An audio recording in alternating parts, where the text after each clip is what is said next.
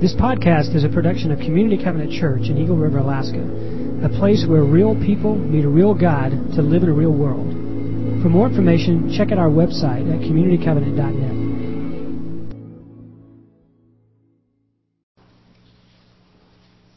So again from Galatians chapter 5, starting with verse 16. So I say, walk by the Spirit, and you will not gratify the desires of the flesh. For the flesh desires what is contrary to the Spirit, and the Spirit what is contrary to the flesh. They are in conflict with each other, so that you are not to do whatever you want.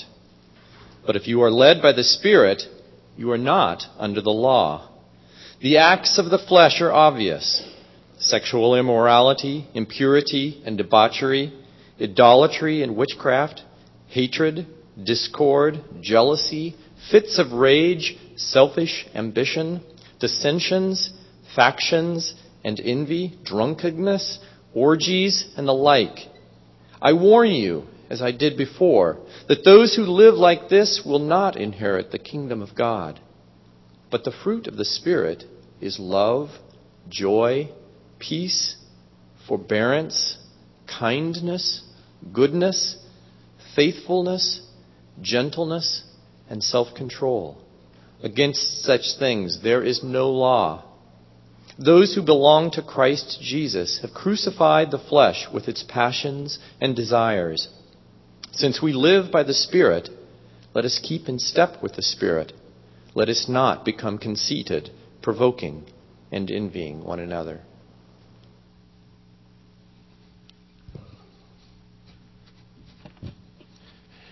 Good morning. I am Brad Bergfalk. I'm the transitional lead pastor here at Community Covenant Church, and I am delighted to be with you this morning. And I, this past week, had the opportunity, the privilege of being with many of the other pastors that are part of our tribe, if you will, our denomination called the Evangelical Covenant Church. But that's not as important as I got to meet some of these guys for the very first time. And I don't know if you knew this, but we're part of a group of churches that began in the state of Alaska out on the west side of the state, out in all the native villages. So I'm there, and one of the native pastors comes up to me and says, Kupfik. I go, what? He goes, your new native name, Kupfik. I'm not sure if I'm pronouncing it correctly. And I go, huh, I just got here and they're already giving me an honorary name. Isn't that wonderful? So what does it mean? It means Wolverine. And, you know, he doesn't know me that well. There's probably some truth to that he's not aware of. Anyway, I go, really? Why do you want my nickname to be Wolverine? He goes, well, you look kind of like Hugh Jackman, the guy that plays Wolverine in the X-Men. And I want you to know that I cut all my fingernails this morning before I got here, just so you know. We are in a series of sermons that is about life together and about the challenges and the opportunities and the privilege that that presents to us. And today we are no less going to be talking about life together, and we are going to be reflecting for a short moment at least on this passage of Scripture that talks about life in the Spirit and the fruit that comes from that kind of a life. So if you'll just pause with me for a minute while I pray to ask God to be present with us today, and then we will launch off for the next few minutes. Let's pray together. God, we want to hear your voice. We want the Scriptures to speak deeply into our hearts and our souls, not so that we can leave here and be happy, although that's a good thing, but so that our lives might be increasingly transformed to look more like the Spirit that is in work in us. In Jesus' name I pray, amen. Let's begin today. I'm going to give you a little quiz. Okay, I'm going to show a slide on the screen, and I want you to tell me what kind of tree that is represented on that slide. Now, for those of you who are botanists, and I know that there are some, that get really excited about the 10 days of growing season that we have here in Alaska. So you feel free to sort of chime right in. This is a interactive little event here. So don't sit here like this going, the pastor doesn't really want me to respond. Yes, I do. Okay? I'm the transitional pastor. I can do whatever I want, and I want you to respond. Okay. First slide. Let's see it right here. What kind of tree is this? A pear tree. Way to go. You're one for one. Yes. And look at those pears. Aren't they just succulent? Do they grow trees here up in the valley? Pears? Probably not. No? Okay. I love pears. For some reason, my wife doesn't, so I never get to eat them. But if I saw a pear like that, I would eat it. And I love pears. So look how large and beautiful they are. They're just wonderful. Okay. Second slide. Tell me what kind of tree this is. Lemon tree. For those of you who are just coming back from your annual pilgrimage to Lemon Land, wherever the weather's hot and the water's warm, this is what you see. You see lemon trees in people's yards, right? Southern California, Arizona, maybe New Mexico, Copacabana, wherever you happen to go, you see lemon trees, and they're really great. Fresh lemon squeezed lemonade. There's nothing better, right? Beautiful. And if you're like my son, you'll take a lemon, cut it in half, and just suck the juice right out of the lemon. I don't know how he does that, but beautiful. Let's take a look at the next slide. What kind of tree is this? It's an apple tree. That's right. And you grow apples up here, don't you, in the valley? Yeah. Do they look like that, or are they like giant things? Okay. Beautiful. There's nothing better than a nice, crisp, Granny Smith or Red Delicious apple. And I come from the state of Washington, and we used to be known as the apple capital of the world. We are not so much now. They're, in fact, digging all of the apple orchards up. And do you know why they're doing that? Because they're planting something else. They're planting grapes. In fact, the grapevine is a weed. It doesn't take nearly as much work to care for as an apple tree. So the farmers make a lot more money with grapevines than apple trees. But anyway, so those are easy. I mean, if you couldn't have gotten those, you need to go to the grocery store with your spouse, and you need to spend some time in the fruit and vegetable section because those are easy. This next ones that we're going to look at are a little tougher. So tell me what you think this is, what kind of tree this is. Anybody know? Nope, not kiwi. What did you say? Coke? Coconut? No. Agave? No. Okay, I'll tell you. It is Joshua tree fruit. Now, I don't know if Joshua tree fruit is edible or not, but this is called Joshua tree fruit, and a Joshua tree is kind of like a cactus, I think, if I'm not mistaken. If any of you on your travels happen to run into Joshua tree fruit, try some for me and come back and tell me what it tastes like, okay? Because they did not have this at Fred Meyer. I looked. They didn't have it. Okay, so, the next slide, and a little tougher. Tell me, what is this? Any guesses? It's a nut. Well, nobody knows. It's a buckeye fruit, right? Buckeye. Again, I don't know if you eat it, but on a buckeye tree, this is what grows. My favorite buckeyes, by the way, are those little holiday candies that sometimes people make with a ball of peanut butter, then you dip it in chocolate. You know that? Those are called buckeyes. I love those. If there's anybody here that makes those, God will bless you if some of those show up in my office. Okay, buckeye tree. Then the last one. Let's see if you know this. Does anybody know what this is? These are not grapes. They're not grapes. This is the hardest one. All of you will know what this item is, but you don't see it in this form. No? No. Okay, you give up. Allspice. That's allspice. Grows on a tree, and before it becomes a spice, apparently they, whatever they do. Okay, so this was easy. Now, these are the beautiful pieces of fruit. Let's take a look at what some ugly fruit that comes perhaps from a bad tree looks like. You know what those are? Yeah, they're apples or crab apples, but this is a sick tree. And that's what an apple on a sick tree looks like. What about this? This is my favorite. Ooh. I don't know what kind of fruit that is, but that's from fire blight.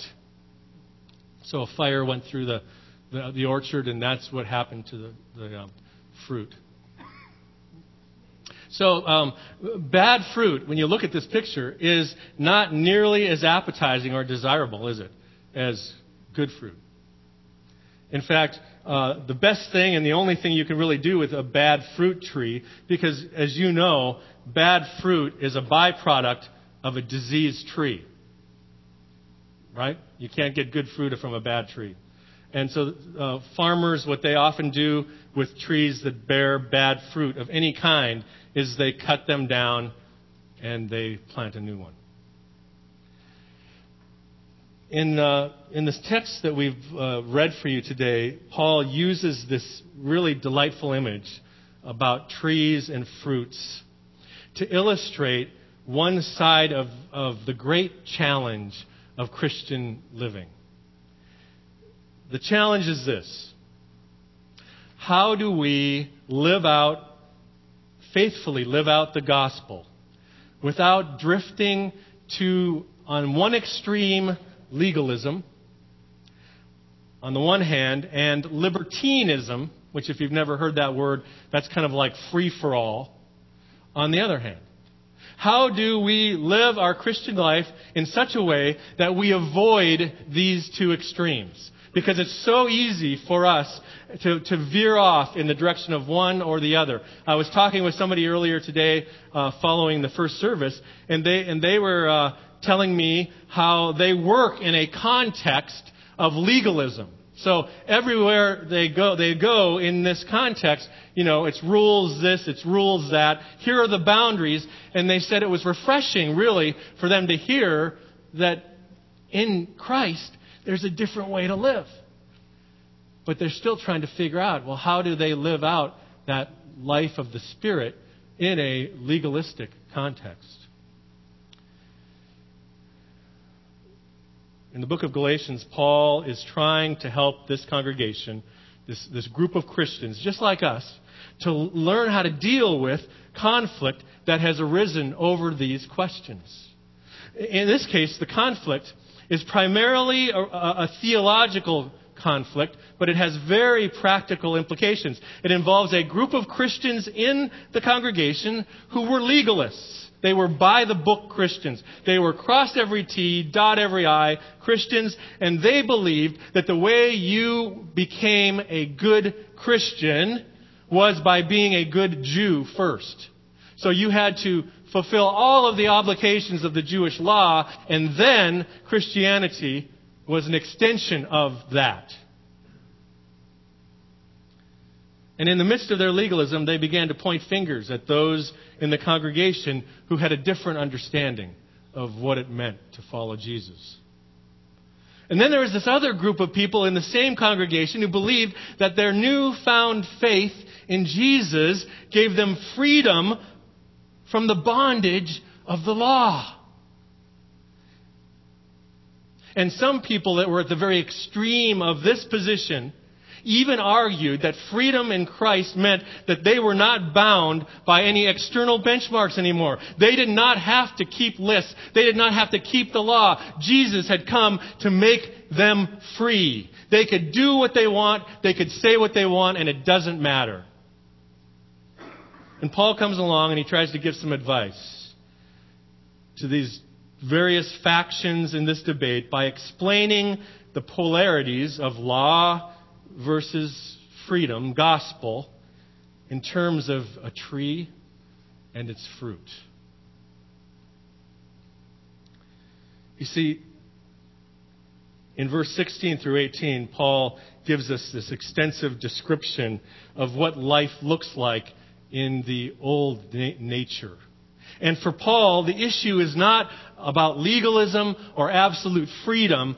For Paul, the real issue is that a transformed life is always animated by the Spirit of God. Let me say that again. A transformed life is always animated by the Spirit of God. And I got to be careful because I'm starting to get animated here. Anyway, so he begins at verse 16, as you saw, through 18, by exhorting the Galatian Christians to live by the Spirit.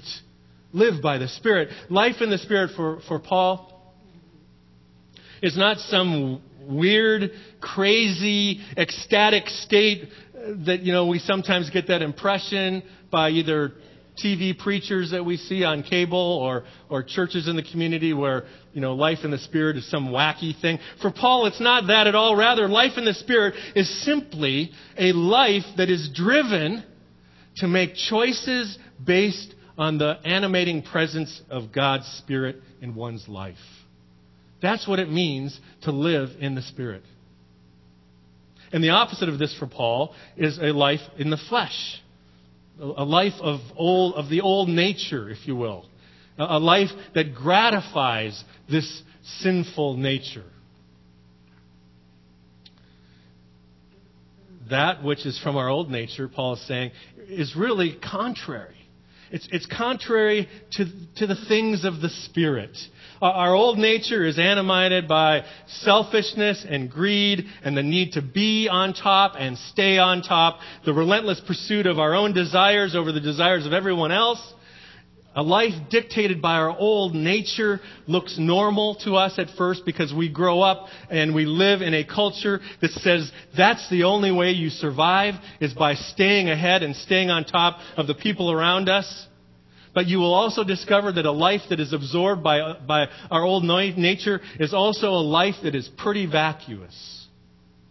And I know that many of you know that.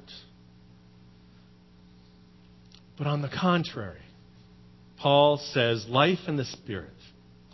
Life in the Spirit is reflected by the presence and the power of the Spirit of God in our lives, calling us to be our best selves.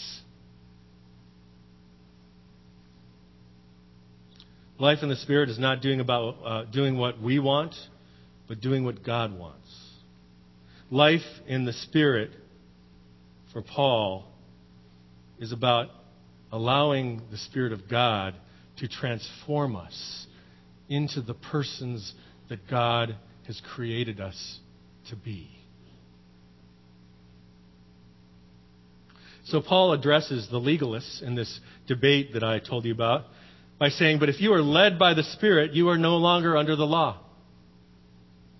In other words, life in the Spirit is not motivated by one singular pursuit, whatever that may be. Life in the Spirit produces a life that exhibits the will and the way of God rather than the will and the way of oneself. When my daughter, Kylie, was about 2 or 3 years old, her mother was at work, or I think she might have actually, she worked nights for a time in our early marriage, and so she was probably sleeping. And I was on child care duty. And I had this great idea that I'm going to do the funnest thing that a 2-year-old could possibly do. We're going to go to the mall, and we're going to go to the toy store. And so I took my young daughter to the toy store, and it was one of those stores where, you know, they have the helicopters flying around and the dogs barking, and, you know, they turn everything on in the store. And of course, you know why they do that, because it's like a giant magnet to any kid under 5 years old, right? So we get there, and her eyes are huge, and she's going, "Oh, Daddy, this is great!" And she runs right back to the doll shelves in the store, and she's looking at dolls and talking to them and doing whatever 3-year-old girls do with dolls. And, you know, I'm thinking to myself, what a great father I am. Here I am on a father-daughter trip, and look how happy my daughter is. And then I looked at my watch, and I said, oh, yeah, we've been here long enough. So I walked up to Kylie, and I said, hey, Kylie, sweetie, it's time to go. We need to go. No. Perhaps you didn't understand me, Kylie. We've been here long enough. Daddy, I want this doll. Yeah, I know, Kylie, but you got lots of dolls. I'm not going to buy a doll. I'm sorry. This was just for fun. This was just for your daddy and you to have kind of a fun time together. No, I'm not leaving, Dad. So I reached down and I grabbed her hand, and as I began to walk out, I was stopped. And as I looked back, she's hanging on to the shelf with one hand. I don't want to go, Dad. I don't want to go. And so finally I picked her up like a sack of potatoes, and I put her over my shoulder, and I squeezed her legs as hard as I could because she was kicking them, and she was kicking me in places that's not comfortable to be kicked. And so I had to hold on tight, and then she was hitting me on the back, and I'm walking out that store, and I'm thinking, oh, great, what a father-daughter date this has been. And then I remembered I parked my car on the opposite side of the mall.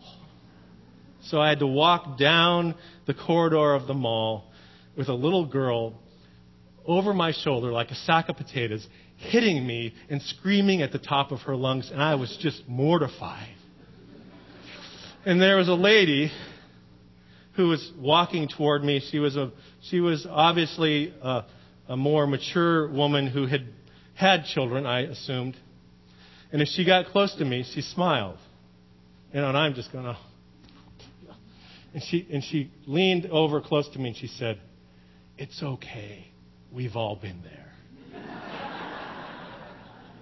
You see what my daughter was doing? She was expressing her autonomy, right? She was expressing her desire to do what she wants. The word in the Bible, the Greek word for autonomy, is autonomos, to be a law unto oneself.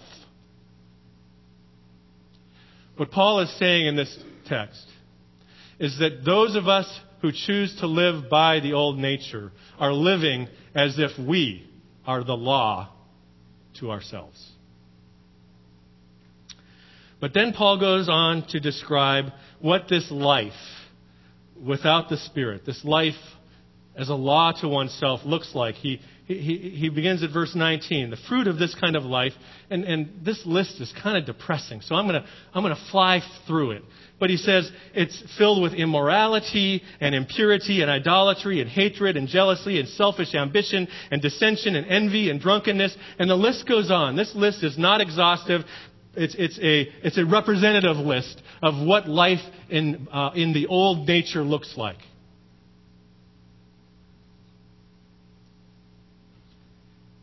And Paul is saying to us, in effect, you want to know what life that is constrained by the old nature looks like? Just look at its fruit.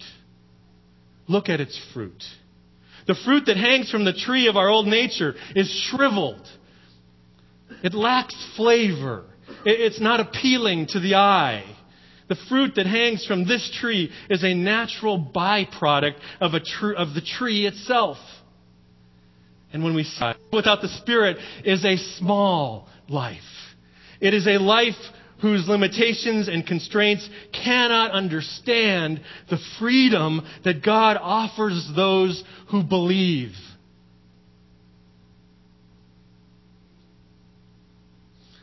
But there's another kind of life. And Paul says there is a life that is animated by the Spirit of God. So at verse 22, Paul turns his attention from that old nature kind of life that we just looked at to this fruit tree that expresses the living presence of God's Spirit every time it turns around. And when you see this fruit, what do you know about this tree? It's healthy.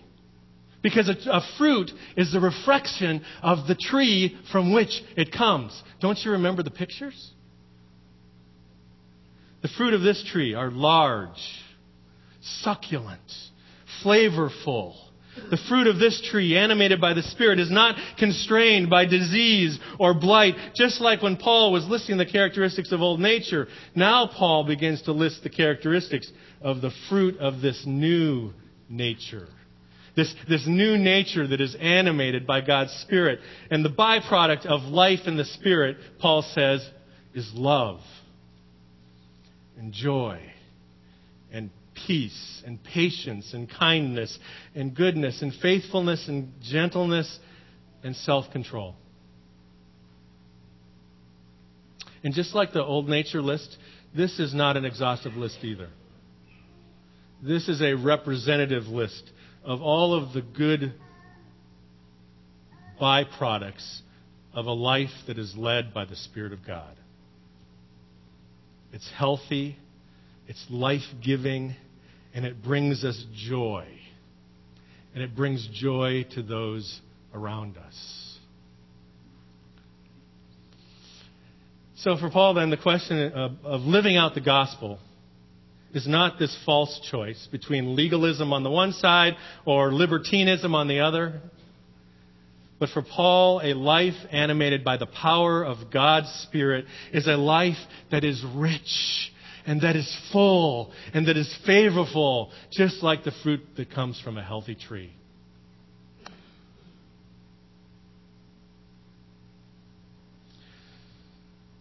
So what are the implications of this for how we do life together here at Community Covenant Church? It may be obvious to you, and for those that it isn't obvious to, let me offer you some good news, some really good news about what life in the Spirit looks like.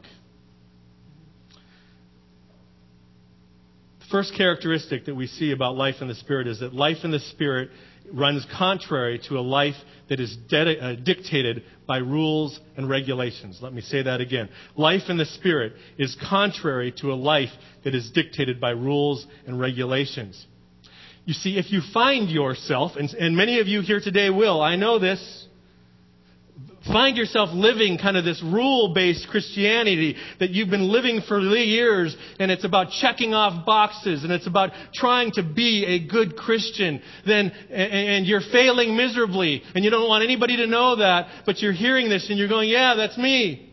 What Paul is saying is that you can recalibrate your understanding of the gospel and go from a law-based gospel to a Spirit-based gospel, where the fruit of that Spirit is a byproduct of your life of faith, rather than striving to reach some arbitrary level of perfection that day in and day out, yeah, today I lost my temper with my spouse, yep, today I was snarky with a fellow cop. I mean, if you fail every day. If it's not working for you, if rule-based Christianity is not working for you, or if that's the mindset that you come here with, I want to tell you that there's good news. And the good news is that life that has been animated by the Spirit of God does not require us to check off boxes to see whether or not we're doing better today than we did yesterday. The second implication of this is that life in the Spirit is a life of freedom and not libertinism, not absolute freedom. When I was a high school kid, there was a period of time in my life where I did things I shouldn't have done. Don't worry, I won't be any more detailed than that for those of you who have kids sitting in this church service. But I remember going out with my friends on a regular basis on the weekends, and I would go out my front door just about to engage in some nefarious activity that will remain nameless, and I would look up at a picture that my mom had hanging right inside the front door, and it was a picture of that Swedish Jesus. You know the one I'm talking about? Blonde-haired, blue-eyed. And every time I walked out, I looked at him, and it was as if his eyes followed me out the door. It was kind of creepy to me at the time. And I remember at a couple places in my life when I was beginning to understand that I wanted to live my life in such a way that it reflected my faith, but I still couldn't do it. And I would pray to God as I looked at Swedish Jesus there, God, forgive me for what I'm about to do. See, that's what I'm talking about. That's libertinism. That's freedom at the extreme, and that's what Paul wants us to avoid as well. The gospel of Jesus sets us free, you bet. It sets us free from the old nature, yes, but life in the Spirit does not give us permission to live any old way that we want, because we know that God will ultimately forgive us. So that's the second point that I want to make. Life in the Spirit is a life of freedom, but not libertinism. Third, The gifts of the Spirit are byproducts of a life that are animated by the Spirit of God. The gifts of the Spirit are not the point. They are a reflection of a life that has been filled with the power of God's Spirit. We don't strive to become more loving. God gives us the capacity to love more. We don't strive to be more peaceful. God's Spirit brings a sense of peacefulness in our daily encounters with people that drive us crazy. You see, and we have to be careful here too, because if we simply substitute this good list of things that we're striving to for the list of things that we're striving from, then we're in legalism in that regard too. So the point here is that the Spirit is the gifts of the Spirit are byproducts of a life that has been enveloped by the Spirit of God. Fourth, this fruit of your life is an external indicator of your internal spiritual life. This is where the rubber meets the road, folks. How we reflect the fruit of the Spirit in our life and our daily activities, whatever that may be, is a direct correlation between that and our internal spiritual life.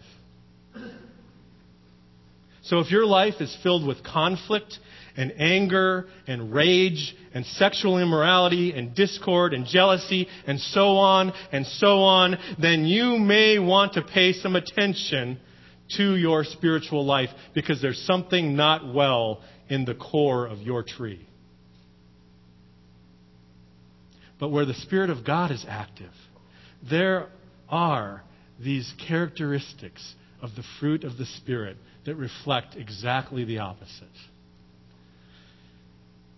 Now, if I was to show you a picture now, on the one hand, a beautiful, succulent piece of fruit. And then side by side, that picture of that ugly piece of fruit that was blighted by fire. And you were to be honest, what kind of fruit would your tree be producing right now?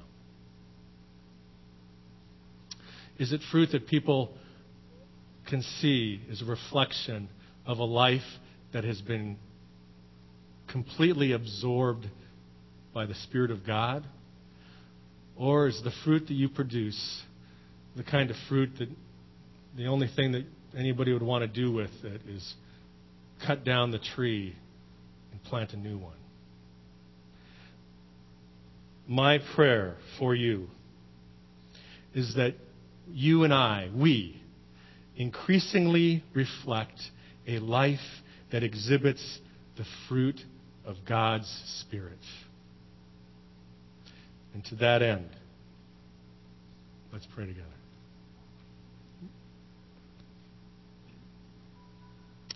Holy Spirit of God, do your work in us